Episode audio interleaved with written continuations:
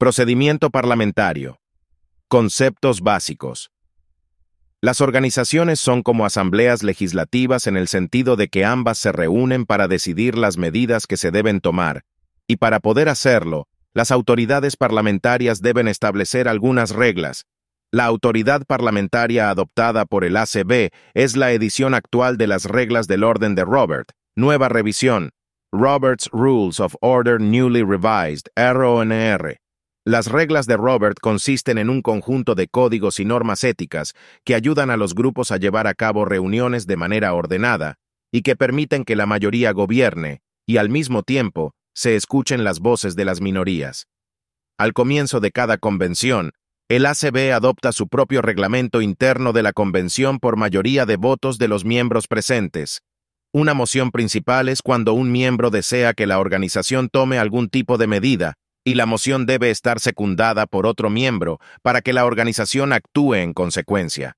Por ejemplo, si alguien presenta una moción sobre una silla, propongo que el club compre una silla para el secretario. Dicha moción deberá estar secundada para que prospere. En la convención, cuando el Comité de Resoluciones y el Comité de Constitución y Estatutos presentan una moción principal, no se requiere que esté secundada. Esto se debe a que la moción proviene de un comité de más de una persona, por lo que ya está secundada. Una vez que la moción principal se presenta a debate, se puede hacer una enmienda o derivarla a un comité, moción subsidiaria. La moción subsidiaria debe estar secundada, y luego, la enmienda o moción que se desea derivar se abre a debate. Continuando con el ejemplo anterior, si alguien quiere que la silla sea roja, la moción subsidiaria para enmendar sería propongo realizar una enmienda insertando la palabra roja después de la palabra silla.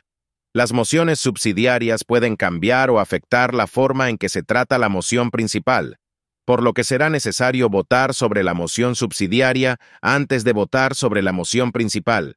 Si la moción subsidiaria se enmienda, se vota sobre la versión enmendada de la moción principal.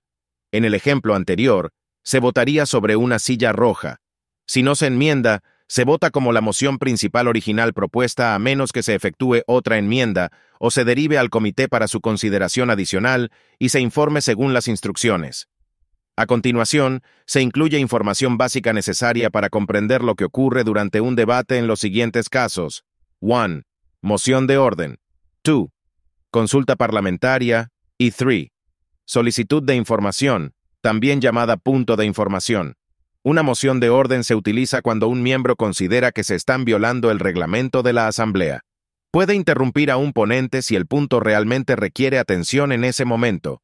Una moción de orden debe ser oportuna, excepto cuando es de carácter continuo. El miembro se pone de pie y dice, moción de orden. Luego, el presidente le pide al miembro que exponga su moción de orden y el miembro expone su moción de orden al presidente, quien decide si está fundamentada o no.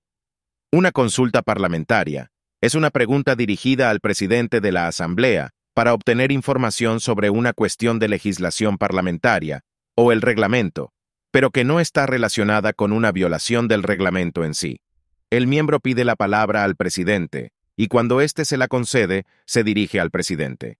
Señor, señora presidente, deseo plantear una consulta parlamentaria. El presidente pide al miembro que exponga su consulta y el miembro hace la pregunta. Solicitud de información. Punto de información. Es una solicitud de información pertinente al asunto que se está tratando, pero que no está relacionada con el procedimiento parlamentario. Se trata como una consulta parlamentaria. El miembro se dirige al presidente y dice, Señor, señora presidente, tengo una solicitud de información o un punto de información. El presidente le pide al miembro que haga la pregunta y el miembro hace su pregunta. No se permite a los miembros debatir directamente entre sí, y todos los comentarios deben dirigirse a través del presidente. Se recomienda a los miembros aprovechar las reuniones informativas de Zoom para revisar e informarse sobre los temas propuestos para la convención. Lo más importante que debe recordar es que este documento es un punto de partida para ayudar a los miembros a participar en el procedimiento parlamentario. Si después de leer este documento aún tiene preguntas o inquietudes, no dude en comunicarse con los miembros del grupo de trabajo de votación del ACB.